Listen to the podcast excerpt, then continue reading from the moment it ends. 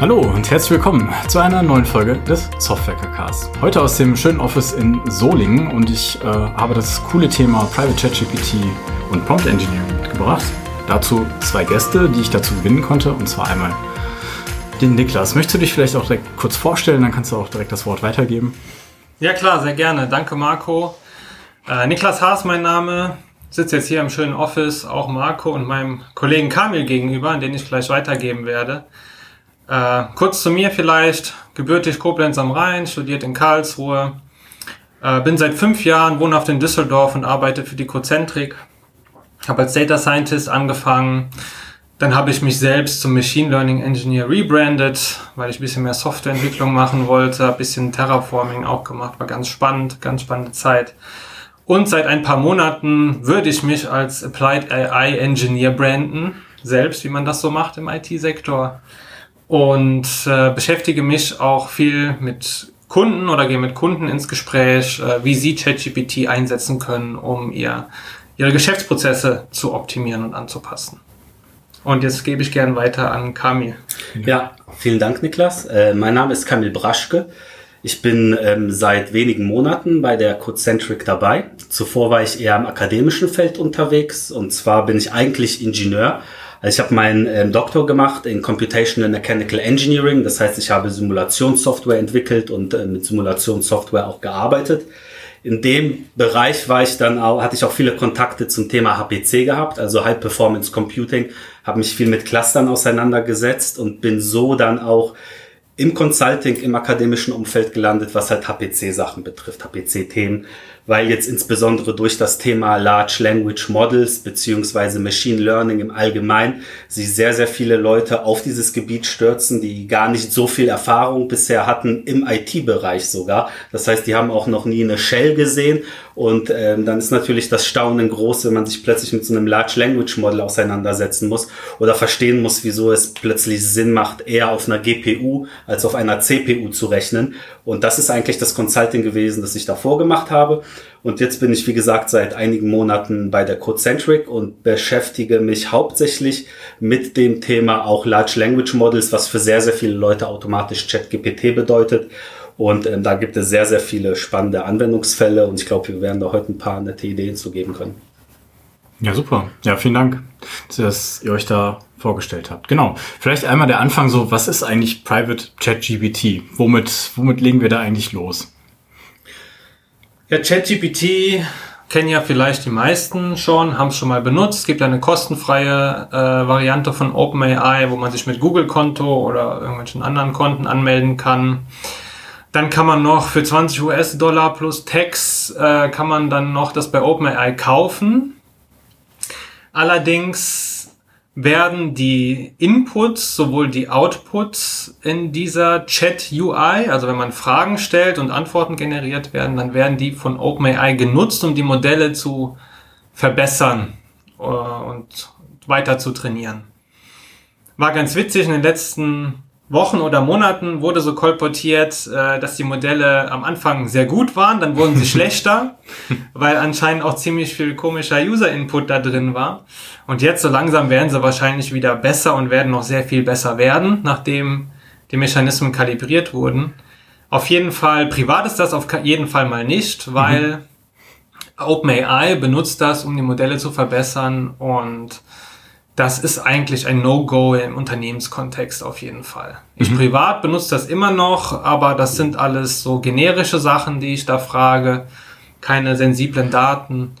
Und ähm, ja, aber wenn man zum Unternehmen einsetzen will, dann wäre das jetzt nicht die, die erste Wahl, das so zu machen.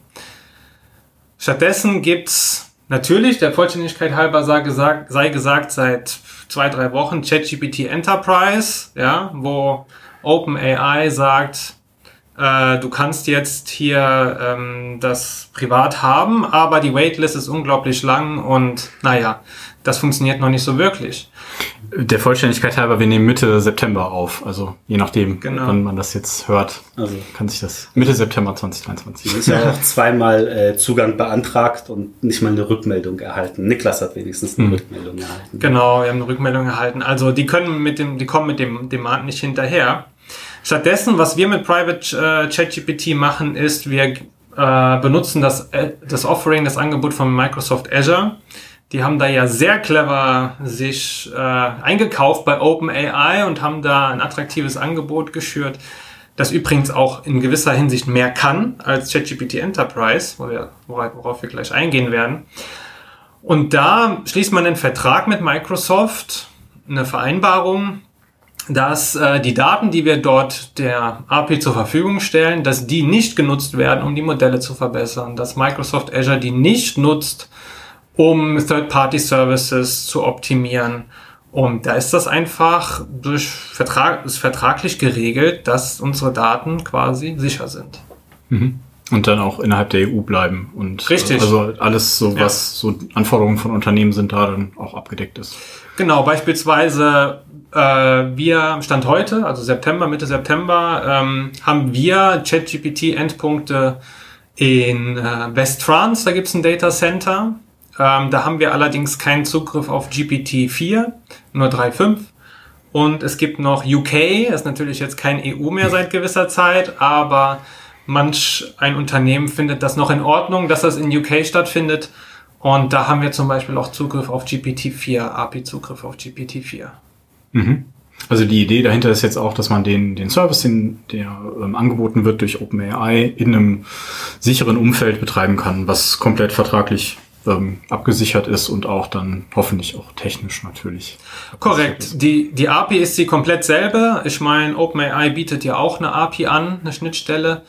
Ähm, die Schnittstellen sind wirklich identisch. Mhm. Ähm, da muss man nichts ändern. Nur der Endpunkt ist anders, ist halt Azure.Europe zum Beispiel. Und äh, dann kann man das quasi einfach nur umstöpseln und dann funktioniert das bei Azure genauso gut, wie als würde man zu OpenAI direkt sprechen. Das ist das Offering. Mhm. Mhm.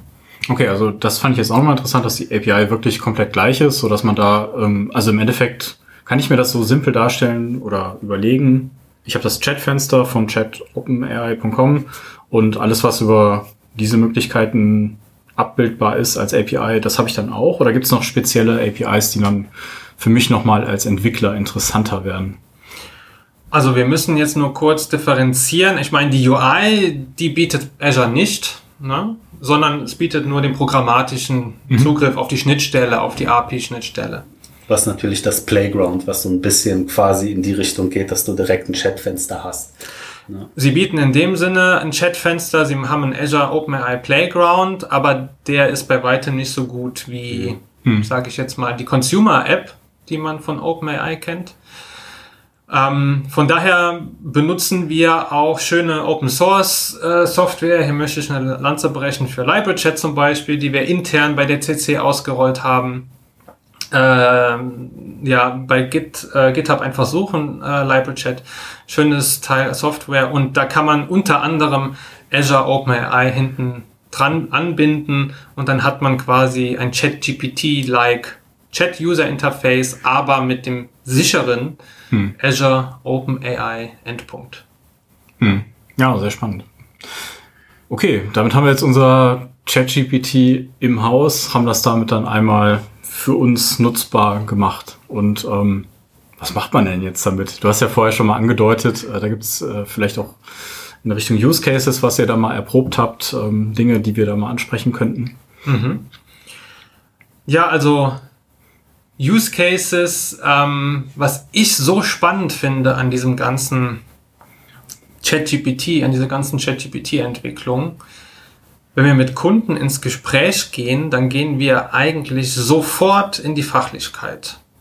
Es ist kein Tool, um, ich sag jetzt mal, Cloud-Infrastruktur zu provisionieren. Es ist jetzt nicht für Developer-Facing, sondern es ist Fachlichkeit-Facing, also die Leute in den Abteilungen wirklich, äh, die werden das dann in Zukunft nutzen. Und das finde ich sehr spannend. Und ein Use Case, der uns da immer wieder auffällt, ist der Punkt Wissensmanagement. Das heißt, äh, in Zukunft wird es möglich sein, dass man ChatGPT, das interne private ChatGPT, so fragt, als würde man den oder die Kollegin fragen. Sowas wie, wenn man seine eigenen Unternehmensdaten reingeladen hat in das ChatGPT, über Azure Cognitive Search zum Beispiel, wo wir vielleicht noch drauf eingehen werden, dann kann man das einfach prompten, das ChatGPT, das private, und sagen, ähm, zum Beispiel Kunde XY, was haben wir im letzten Jahr mit dem Kunden gemacht? Wie viel Umsatz haben wir damit gemacht? Wer sind die Ansprechpartner? Welche Präsentationen wurden im letzten Jahr dazu erstellt? Bitte scan mir mal den Geschäftsbericht davon, zum Beispiel. Mhm. Das ist jetzt für uns zum Beispiel ein, ein Thema. Genau. Das heißt jetzt, ähm, ich muss jetzt bei Wissensmanagement innerhalb einer Firma muss ich so ein Stück weit an so ein Wiki denken, was ja auch, ähm, mhm. sagen wir es mal so, von der Idee her strukturierte Informationen enthält oder irgendwo gepflegt ist, aber in der Realität ja dann doch nicht unbedingt so das Ganze so ist. Ähm, mhm. Das heißt, sowas könnte auch eine Wissensbasis sein oder seid ihr jetzt eher so bei Gedanken wie, ich habe da so einen HubSpot zum Beispiel jetzt nochmal rausgehört, was du jetzt angesprochen hast oder mhm. solche etwas klarer definierten Daten, muss man vielleicht so zu sagen. Ähm, ja, also ich würde sagen, das ist alles richtig, was du gerade gesagt hast. Du kannst klar definierte Datenbanken im Sinne von, von ganzen Tabellen, mhm. ja, wo, wo sehr komprimierte Informationen in Zellen, die vielleicht auch in Relation zueinander stehen, ähm, abgespeichert werden. Du kannst auch etwas nehmen, das Fließtext ist, mhm. wie zum Beispiel so eine Wiki-Datenbank letztendlich oder einfach Wikipedia-Bank. Ähm, das kannst du alles einspeisen in dein GPT-Modell und kannst dann damit reden, so wie du normalerweise mit einem Menschen reden würdest. Wie diese Informationen letztendlich strukturiert sind, ist gar nicht so essentiell. Du musst dir vielleicht dann überlegen, wie du die Daten letztendlich an das Modell übergibst. Hm. Aber grundsätzlich ist GPT ja so aufgebaut, dass es mit solchen kurzen Informationen arbeiten kann. Hat auch sicherlich jeder mal gesehen, der irgendeinen kurzen Prompt eingegeben hat. Man muss nicht sagen, hallo, mach bitte diese und jene Aufgabe für mich, hm. sondern man schreibt einfach nur Aufgabe A. Mhm. Ja, und das wird dann abgearbeitet. Also GPT ist schon sehr gut da drin, auch die Informationen zu verstehen, die man übergibt. Was vielleicht ein bisschen schwieriger ist, ist GPT dazu zu bekommen, dass es auch wirklich das macht, was man möchte. Ähm, Niklas hat das einmal jetzt nicht in diesem Podcast, aber woanders mal schön ausgedrückt. Es ist so, als würde man mit jemandem reden, der super viel Wissen hat aber ein sehr, sehr geringes Verständnis da, wenn man mit jemandem redet. Das heißt, man muss sich wirklich sehr genau erklären, was man eigentlich haben mhm. möchte, aber dann läuft es. Mhm. Ja, und da dran, da, und sowas muss man dann denken, wenn man halt einen Prompt designt oder wenn man mit seiner Datenbank reden möchte. Mhm. Okay, finde ich jetzt super spannende Aspekte, wie man die Daten da reinbekommt. Ähm, wenn ich jetzt so mein Wissen mal mitnehme, wie Large Language, Large Language Models erstellt wurden, dann ist ja ein ziemlich ähm, großes Training auch notwendig, ein ziemlich ähm, ressourcenaufwendiges Training notwendig. Ist das jetzt mit den eigenen Daten auch notwendig oder ist das ganz was anderes? Ja, gut, dass du es ansprichst, denn da möchte ich jetzt quasi mit dem Mythos aufräumen, äh, den mal beiseite räumen. Wenn man das heute einsetzen will, dann muss man das ChatGPT oder Entschuldigung, das GPT-Modell, zum Beispiel GPT-4, man muss das nicht trainieren mit seinen Daten im eigentlichen Sinne die letzten fünf Jahre, da hat man bei Machine Learning und der immer von Training gesprochen, man hat immer davon gesprochen, ah, da brauchen wir so viele Daten und die müssen dann gelabelt sein und da müssen wir die von AWS Mechanical Turk labeln lassen von irgendwelchen Leuten in Drittstaaten. Und das ist nicht notwendig. Äh, was wir stattdessen machen, wir betrachten GPT als eine sehr mächtige Processing Engine oder eine CPU quasi.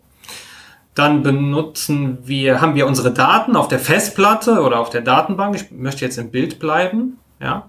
Und dann haben wir quasi den Arbeitsspeicher, den RAM, wo ich sage, das ist unser Chatfenster. So. Und dann laden wir selektiv Daten in das Chatfenster rein und es werden quasi die Daten von GPT verarbeitet, die sich gerade in dem Moment im Chatfenster im RAM befinden. Mhm. So. Und die Idee ist, Stand heute ist es nicht notwendig, äh, ChatGPT oder GPT, Entschuldigung, wenn ich das vermische, aber GPT zu trainieren. Im eigentlichen Sinne, so, man nennt das auch Feintunen, das ist nicht nötig, um erfolgreich seine eigenen Daten zu mhm. benutzen. Mhm. Stattdessen kann man äh, das über eine Anbindung machen bei Azure, zum Beispiel über die sogenannte Azure Cognitive Search. Mhm. Ja.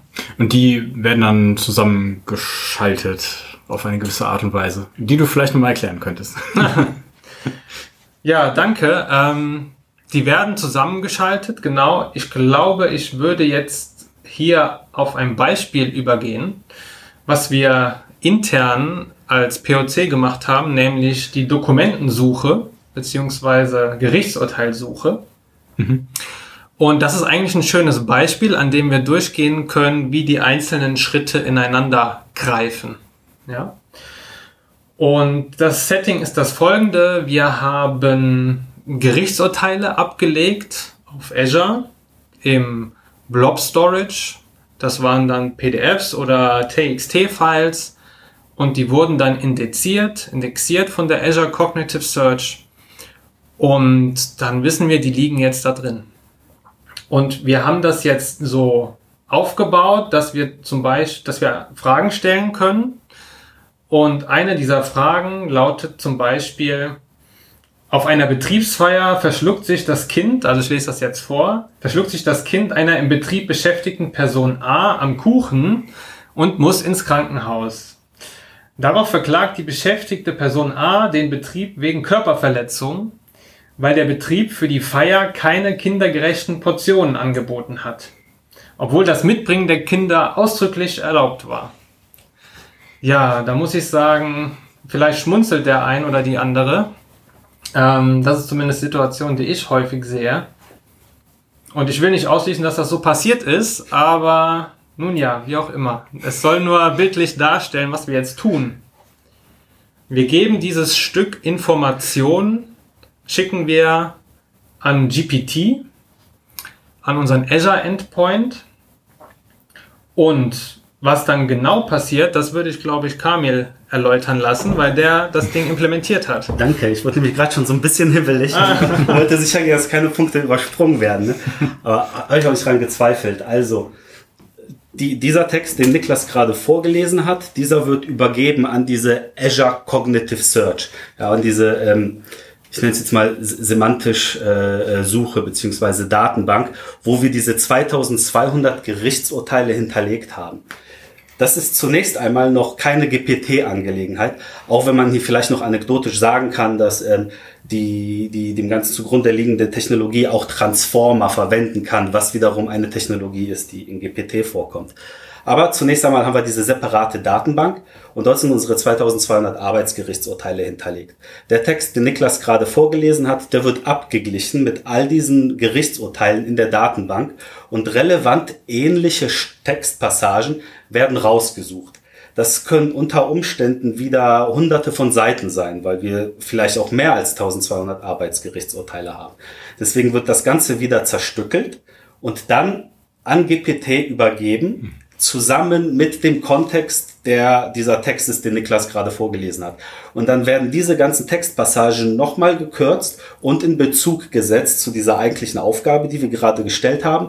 Und dann erhalten wir eine immer kürzer werdende Liste, die die essentiellen Informationen enthält für diesen juristischen Sachverhalt. Mhm. Und dann am Ende läuft nochmal GPT drüber und sagt, welche davon sind denn jetzt wirklich am relevantesten für den von uns beschriebenen Sachverhalt dann sucht es jene aus und übergibt uns dann auch die Aktenzeichen von genau diesen ähm, Gerichtsurteilen. Dieser Punkt ist sehr, sehr wichtig, weil Aktenzeichen eine beliebige Zeichenfolge haben können. Ja, da ist ein X drinne, da ist irgendeine Zahl drinne. Und wer weiß, wie GPT funktioniert, weiß, dass bei so einer zufälligen Zahlenfolge auch sehr schnell eine Halluzination entstehen kann, ja, weil es halt unklar ist, was das nächste Zeichen wäre. Aber weil wir hier eben diese Aktenzeichengenerierung nicht über GPT machen, sondern über diese Azure Cognitive Search, können wir die Aktenzeichen mit programmatisch übergeben, weil die Bestandteil mhm. sind der Textdokumente. Mhm. Deswegen ist das auch so ein schönes Beispiel für die Einbindung von eigenen Wissensdatenbanken, weil man hier zeigen kann, wenn es Informationen gibt, die dem Unternehmen sehr, sehr wichtig sind, dass sie nicht irgendwie untergehen oder halluziniert werden, dann ist so eine semantische Suche, so eine Azure Cognitive Search in Kombination mit GPT halt genau der richtige Ansatz. Mhm. Ja. Und das ganze Zerstückeln ähm, hat ja auch einen technischen Hintergrund. Das macht ihr jetzt ja auch nicht nur aus, aus Spaß an der Freude, sondern da gibt's ja auch technische äh, Einschränkungen. Genau, also man hat ja einen limitierten Kontext. Je nachdem, was man für ein Large Language Model jetzt benutzt, sind es 4000, 8000, 16.000. Es gibt auch Claude, das mit 100.000 prahlt. Ähm, eingesetzt haben wir hier jetzt erstmal GPT. Der Kontext ist relevant einmal von dem, was möglich ist, die Tokenlänge, wie lang können diese Texte überhaupt sein. Und zweitens ist es ja letztendlich auch irgendwo eine Geldfrage, ne? wenn man immer wieder diese Anfragen stellt und dann immer wieder im maximalen Text ist, Textlänge ist, wenn man vielleicht lieber was Gekürztes haben. Mhm. Natürlich kostet diese Kürzung einen auch wiederum selber Geld. Mhm. Aber deswegen ist der relevanteste Punkt halt der, dass man eine eingeschränkte Token-Kontextlänge hat. Und da muss man das Ganze klein halten. Mhm. Okay, das heißt, ihr habt jetzt die Vorteile von ChatGPT genutzt als etwas, als ein Tool, was Dinge verstehen kann, also ziemlich menschlich agieren kann. Und ihr habt dann auf der anderen Seite den Vorteil ähm, von der Suche genommen, die dann auch programmatisch exakt ist, um dann das Ergebnis aufzubereiten, dass ihr die Aktenzeichen darüber dann liefern mhm. könnt. Ja, ist noch ein spannendes Beispiel. Macht ihr jetzt dann eure Kanzlei dann bald auf. Ne? Disclaimer, wir sind ja keine Rechtsberatung und wir wollen auch keine werden. ähm, Schön, ja. Aber ich, was wird hier jetzt quasi ein Output generiert? Ich würde das gerne nochmal ähm, zusammenfassen. Also wir haben ChatGPT, Entschuldigung, ich benutze das wirklich interchangeably. ja, wir haben jetzt unser privates GPT, ChatGPT gepromptet äh, mit diesem Sachverhalt. Ein Kind verschluckt sich auf einer Betriebsfeier. Ja. Und dann kommt hier erstmal raus, wir haben, Kamil hat das so konfiguriert, dass rauskommen sollen die relevanten Gesetze, die damit betroffen sind und zunächst und zum zweiten die relevanten Aktenzeichen. Das bedeutet, gibt es schon andere Gerichtsurteile, zum Beispiel irgendwo in Köln, Amtsgericht oder ähnliches, äh, die ähnliche Sachen schon mal hatten, ja, so dass man sich daran orientieren kann. Und bei relevanten Gesetzen kommt jetzt hier sowas raus wie Paragraph 823 äh, BGB Schadenersatzpflicht oder Paragraph 832 BGB Haftung für Kinder. So. Und noch viel mehr. Ich will die auch gar nicht aufzählen, weil ich finde das jetzt auch nicht so ultra spannend, ja. Was ich damit sagen will, ist, ähm, und am Ende gibt's äh, relevante Aktenzeichen auch, wo wir herausfinden, es gibt hier leider keine relevanten Aktenzeichen, so viel sei, sei gesagt. Aber Kamil hat auf jeden Fall ähm, sich sehr viel Mühe da reingesteckt, GPT so zu konfigurieren bzw. zu prompten, dass genau dieser Output erzeugt wird. Willst du da vielleicht nochmal kurz ja, drauf eingehen? Genau, Prompting ist da ähm, wirklich genau der, der, der, der schöne Übergang. Und zwar besteht so ein Prompt natürlich aus mehreren Komponenten. Ja. Kannst du noch mal ganz kurz sagen, für Leute, die da noch nicht so ganz firm mit der Sprechweise sind, was ist jetzt eigentlich der Prompt? Kannst du da noch mal ganz kurz ja. da ansetzen? Also ich würde sagen, zunächst einmal reicht es, wenn man versteht, dass der Prompt jener Text ist, der an GPT übergeben wird und aus dem dann ein Output generiert wird. Ähm, für viele also viele werden wahrscheinlich den Eindruck haben, der Prompt, den sie übergeben, ist genau der Text, den sie eingeben. Da ist eigentlich, da steckt noch ein bisschen mehr dahinter. Da wird nämlich auch noch was übergeben, das der User in der Regel nicht sieht. Ja, und das ist dieser sogenannte Systemprompt. Ja, der, aber das war's dann eigentlich. Diese beiden Komponenten hat man, mhm. diesen unsichtbaren Systemprompt, den wir natürlich auch in unserem äh, privaten Chat-GPT natürlich völlig kontrollieren können. Ähm, aber wenn man jetzt nur mit ChatGPT auf OpenAI interagiert, dann, dann sieht man den jetzt erstmal nicht unbedingt in der Free-Version. Mhm. So. Und davor gibt es halt also dieser Systemprompt, der sagt GPT, wie es sich zu verhalten hat, wie es seine Aufgabe zu interpretieren hat. Ich lese die zum Beispiel mal vor für unser Anwendungsbeispiel mhm. von vorhin. Ähm, da steht ganz einfach, Sie assistieren Juristen dabei, einen Sachverhalt zu analysieren. Befolgen Sie die vorgegebene Struktur ohne Ausnahme. Das war es zunächst einmal. Mhm. Hier hat man aber schon zwei wichtige Punkte, ja, die es beim Prompt Engineering zu beachten gibt. Zum einen steht hier, Sie assistieren Juristen und nicht du assistierst Juristen.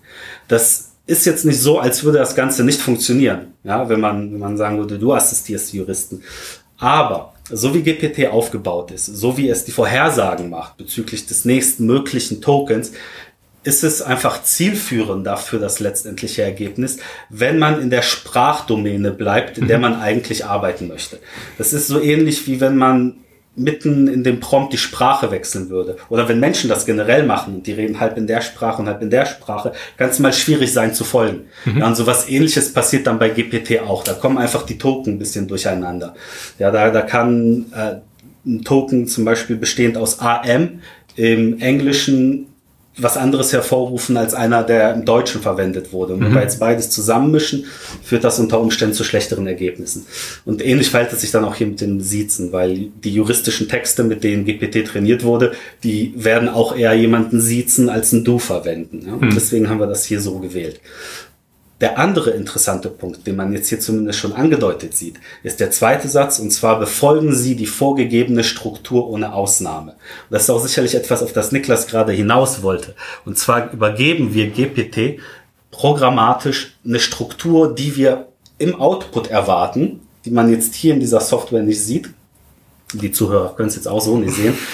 Aber ähm, den, den Output, den sieht man erstmal nicht. Wir verarbeiten den nochmal programmatisch. Das heißt, wir geben GPT eine gewisse ähm, Struktur vor. Zum Beispiel, ich versuche das jetzt mal einigermaßen zu beschreiben.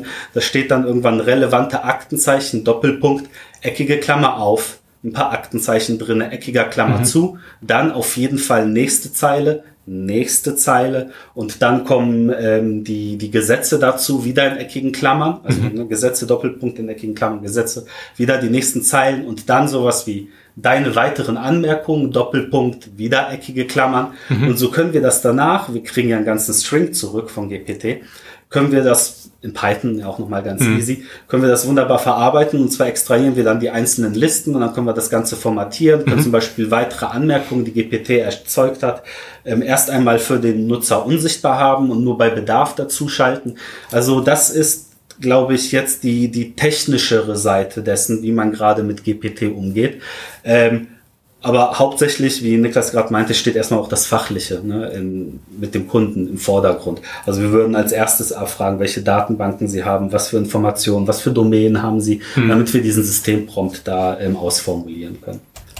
Genau. Oh. Ähm, ja, das ist ja jetzt wirklich äh, an, schon ziemlich subtil, an was man da denken muss oder woran ihr dann auch an der Stelle gedacht habt. Äh, das ganze Thema Prompt Engineering ist ja auch noch super frisch, ist ja jetzt auch äh, etwas, was sich nochmal entwickelt. Aber finde ich jetzt so mal interessant, ne? mal so den ersten Einblick zu kriegen, auf was man da nochmal achten kann und was da nochmal wichtig ist. Ähm, da muss man auch dazu sagen, das ist meistens nicht einfach nur ein Text, den man übergibt. Ne? Also jetzt, wenn wir diese Datenbankanbindung zum Beispiel haben, ne? sieht so ein Prompt ungefähr so aus. Man hat erstmal diesen System Prompt mhm. Und dann kommt irgendetwas, das wir, wir, wir nennen das zum Beispiel Pre-Enrichment. Ja, das heißt, es gibt quasi den ganzen Text vom User, der eingegeben wird, aber der wird davor nochmal modifiziert. Da reicht beispielsweise manchmal so ein kleiner String aus, der sagt, das ist, was der User eingegeben hat. Das kleben wir dann einfach davor, weil GPT das dann einfacher verarbeiten kann. Mhm. Das wird dann in irgendwelchen dreifachen Ausführ Anführungszeichen nochmal dran gehangen. Und dann kommt, und jetzt kommt eine weitere Aufgabe an dich, Doppelpunkt. Das ist dann sowas wie so ein Post-Enrichment. Mhm. Dann kommt dort der Text rein und dann sagen wir, hier sind die Informationen, mit denen du arbeiten kannst. Doppelpunkt, wieder irgendwie extra formatiert und dann gehen dort die Ergebnisse aus der Azure Cognitive Search zum Beispiel rein. Mhm. Ja, das ist aber ein, ähm, sehr empirischer Prozess. Diese Grundstruktur, würde ich sagen, die bleibt immer gleich. Aber wie dieses Enrichment letztendlich auszuschauen hat, ähm, das muss man, das erst evaluieren. Man hat keine Zeit, man kann, man kann das nicht irgendwie quantifizieren. Das ist eine Gefühlssache, das muss auch gemeinsam mit dem Kunden evaluiert werden. Hm. Eine Gefühlssache, okay. das hört man ja selten in der Technik. Ja, sehr spannend. Cool. Ja. Um, ich würde gerne noch zwei Lifehacks äh, dazu jetzt bringen, wenn es zum Thema Prompting geht. Ein Hack ist natürlich, man kann äh, ChatGPT sagen oder dem privaten GPT sagen, äh, bitte nicht halluzinieren. Das funktioniert auch schon. Ach, okay, das kann man Grad. wirklich ja. explizit sagen. Jetzt bleibt mal hier bei den Tatsachen. Ja, ja, das funktioniert auch schon bis zum gewissen Grad. Und ähm, ja, das zweite, das fällt mir gleich bestimmt noch rein, aber ist mir gerade entfallen. Von daher werde ich es gleich einfach dazwischen rufen. Genau. Ach, ich hab's wieder. Nämlich, äh, man kann äh, das private ChatGPT benutzen, um Prompts erstellen zu lassen für sich selbst. Also, ich möchte mit dir folgende Task lösen. Doppelpunkt, zum Beispiel Assistent zur Bewertung von Sachverhalten. Wie soll ich dich am besten prompten, damit du das gut lösen kannst? Und das ist auch ein offenes, äh, also das ist ein guter Startpunkt auch auf jeden Fall, ja. Und äh, da wird es auch in Zukunft immer besser werden, immer mehr Fähigkeiten bekommen. Ähm, aber nur so viel zum Lifehack, wenn man wirklich keine Ahnung hat, wie man anfangen soll, dann soll man ChatGPT fragen, wie man es prompten soll, seiner Meinung nach. Hm. Da vielleicht dann noch äh, anekdotisch dazu, das haben wir auch gemacht, und zwar auch wieder bei diesen Juristen, äh, bei diesem Assistenten ne, für juristische Sachverhalte. Und da hat äh, GPT so ziemlich das Format ausgegeben, das wir selber bereits verwendet haben. Also können wir uns bei der Cocentric auf die Schulter klopfen, da haben wir das vorweggegriffen. Mhm. Sehr gut, sehr gut. Ähm, macht das Sinn, dass wir noch in andere Use Cases vielleicht nochmal so ganz kurz reingucken? Oder habt ihr da, was, was meint ihr, was gerade noch Sinn macht, um das anfassbar zu gestalten? Mm, also vom Thema Prompt Engineering hoffen wir, dass wir unsere Learnings, die wir bislang hatten, jetzt schon teilen konnten. Auch was Use Case angeht. Ähm, wir hatten jetzt die Use Cases angesprochen, allgemeines Wissensmanagement, wo man das, das Wissen, was man im Unternehmen hat, in der beispielsweise in der Azure Cognitive Search ablegen würde und dann mit cleveren Prompting äh, zugreifbar machen würde. Man muss das übrigens auch dann clever stückeln. Also es muss ja in verarbeitbaren Zeichen äh, oder Längen abgespeichert werden. Äh, da können wir gleich noch kurz über die Indexierung sprechen. Das ist vielleicht auch noch ein interessanter Aspekt, den ich aufgreifen wollen würde. Und das zweite war, also es ist so allgemeiner Wissensmanager für, ich sag mal, Random User Input. Hm. Und das zweite, was wir jetzt ja gesprochen hatten, ist spezialisiertes Tool für genau diese Assistent zur Bewertung von Sachverhalten. Ja. Und da haben wir ganz spitz ChatGPT gesagt, äh, was es tun soll. Und das gibt's natürlich noch, das kann man auch in vielen anderen äh, Feldern so machen, insbesondere wenn es ums Thema Freitextkommunikation geht. Zum Beispiel ähm, automatisierte E-Mail-Verarbeitung, ja? so Kategorisierung von E-Mails, Routing in andere Systeme, mhm. Antwortgenerierung für E-Mails, also Vorschla Vorschläge generieren für Antworten die dann von einem Menschen einfach nur abgenickt werden oder ein bisschen adaptiert werden, dass man da auch ein bisschen effizienter mhm. sein kann. Ne? Und überall, wo man wirklich mit viel, viel Text unterwegs ist, wo man in der Vergangenheit noch nicht so viel automatisieren konnte, wird es durch diese Technologie sehr bald möglich sein, große, also heute schon und in Zukunft noch viel mehr, viele Sachen zu automatisieren. Ja, in all den Text-heavy Branchen, die es denn hier so gibt, Legal, Versicherung etc. pp. Ne? Hm. An Bürokratie mangelt es uns ja auch nicht in Deutschland, von daher gibt es da viel zu tun. Ja? Genau. Kannst du das Problem auch mal damit lösen? Wieso nicht? Klar, das wird passieren. Ich meine, äh, Bearbeitungszeiten sind ja jetzt schon lange in gewissen Bereichen und es gehen ja viele in Rente in absehbarer Zeit. Äh, die Wohlverdienten nach dem langen Erwerbsleben dürfen sie an Rente gehen.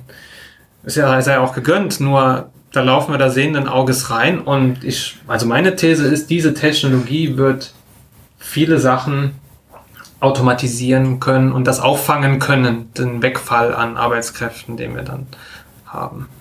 Man genau. muss jetzt auch nicht davon ausgehen, dass GPT alle E-Mails beantworten wird, die an so ein Unternehmen rangehen. man kann sich ja überlegen, wenn tausende von E-Mails täglich bei einem Unternehmen einfliegen, ähm, ist da sehr viel, ja, es ist dann eine große Last wahrscheinlich an Informationen da, die gar nicht so einen großen Aufwand darstellt, verarbeitet zu werden. Denn Leute machen sich ja vielleicht Sorgen, dass deren Anliegen von einer KI verarbeitet werden. Ja, aber man muss halt bedenken, dass viele Texte, die eingehen, halt wir nennen das zum Beispiel Low-Hanging Fruit sind. Also Sachen, die sehr, sehr einfach zu verarbeiten sind.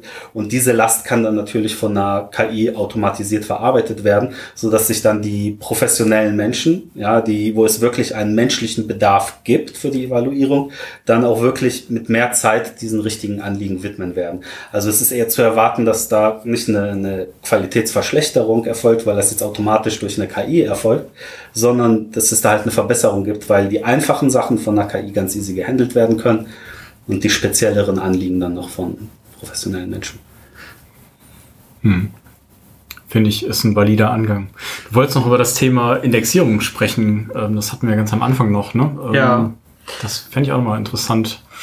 Ähm, Kamil hat es ja schon angesprochen gehabt, oder er hatte es angesprochen. Äh, dieser Azure Cognitive Search bietet zwei Arten schon. Wenn die Zuhörerinnen und Zuhörer sich das vielleicht mal angucken, äh, auf diesem Playground sieht man das auch. Wie findet man Daten oder die relevanten Daten aus dieser Datenbank? Da gibt es zwei Möglichkeiten. Das eine ist semantische Suche, irgendwas Proprietäres, also da wird Strings werden abgeglichen auf Ähnlichkeiten. Da gibt es auch ganz viele Algorithmen, die in den letzten 30 Jahren entwickelt wurden, implementiert wurden. Ich meine, auch wie man heute Elasticsearch da auch Sachen durchsucht oder so. Ähm, das ist dann quasi Oldschool, ne? semantische Suche. Und dann gibt's noch recht neu, das wird in Zukunft immer öfter, wird man das hören, Embeddings. Ja? Dann passiert folgendes, man hat so ein Textschnipsel in der Azure Cognitive Search von, ich weiß nicht, äh, äh, Zeichen, sagen wir mal 1000 Zeichen, das sind ungefähr 3000 Tokens, was schon relativ viel ist, aber man hat so 1000 Zeichen, Characters, einen Text und dann wird der zu GPT geschickt oder irgendeinem anderen Deep Learning äh, Modell, neuronalen Netz und dann kommt da ein, ähm, ein Vektor raus, der hat 2008, im aktuellen Beispiel hat er 2048 Stellen, das ist ein Array mit 2048 Floats. Und dann sind die da drin in der Azure Cognitive Search. Und was in Zukunft noch viel mehr kommen wird, ist, dass man dann so eine Embeddings-Suche macht. Dann geht man über, wie nah sind die Arrays zueinander. Und dann wird in Zukunft quasi ChatGPT dieses Retrieval machen, also dieses Ziehen der relevanten Textpassagen von der Festplatte in den RAM, von der Festplatte in das, in das Chat-Kontextfeld, wird das dann quasi über so Embeddings Similarity in Zukunft machen. Ich weiß nicht, ob die Analogie einer Hash-Function Function hier äh, valide ist, aber das wird in Zukunft auf jeden Fall vermehrt kommen und Azure bietet das erstaunlicherweise, wie ich finde, auch schon an. Und die haben, rollen das so langsam aus. Und das heißt, die Verknüpfung, dass OpenAI, ähm, äh, ich sag jetzt selber OpenAI, dass jetzt das Private äh, GPT darauf suchen kann, das gibt's aber jetzt noch nicht, oder? Du hast gesagt, das gibt's erst in Zukunft, oder? Doch, das gibt's jetzt schon, genau. Weil das hat jetzt nur den Prozess beschrieben, wie man quasi Sachen findet von Disk in RAM oder von der Datenbank in das Chatfenster, in den Kontext. Und das kann man auch schon ganz privat machen, sozusagen, über die Azure-Funktionalität. Ah, okay. Das kann man auch schon machen. Und ich glaube, das funktioniert noch nicht so super, denke ich, dieser Embeddings Retrieval, aber ist halt aktiver Forschungsgegenstand und wird in der Zukunft wahrscheinlich sehr schnell sehr viel besser werden. Hm. Na cool, das ist echt Bleeding Edge an der Stelle. Ja, also ich muss mein, also ich war jetzt ja auch kein großer Microsoft-Fan in der Vergangenheit, aber was sie jetzt hier abgezogen haben mit OpenAI und so, das war schon, muss den nicht vorhandenen Hut ziehen. Das war schon sehr beeindruckend. Auch als Nutzer der Plattform. Hm. Ach, stimmt, jetzt wo du es sagst, ich erinnere mich, welchen Ruf du immer genossen hast. Okay. Ja, gut. Cool. Ja, fand ich jetzt super spannend, dass ihr da ähm, das alles einmal so, ich finde, sehr anfassbar auch dargestellt habt, was ihr da gemacht habt. Ähm, dann würde ich sagen, machen wir den Sack hier einmal zu, ne? Ja, danke Marco Ja, fürs Dank. Hosten. Danke, dass wir hier sein durften. Ich hoffe, es hat den Zuhörerinnen und Zuhörern auch was gebracht und ja, Dankeschön. Auf jeden Fall. Vielen Dank. Vielen Dank, dass ihr da wart. Gerne.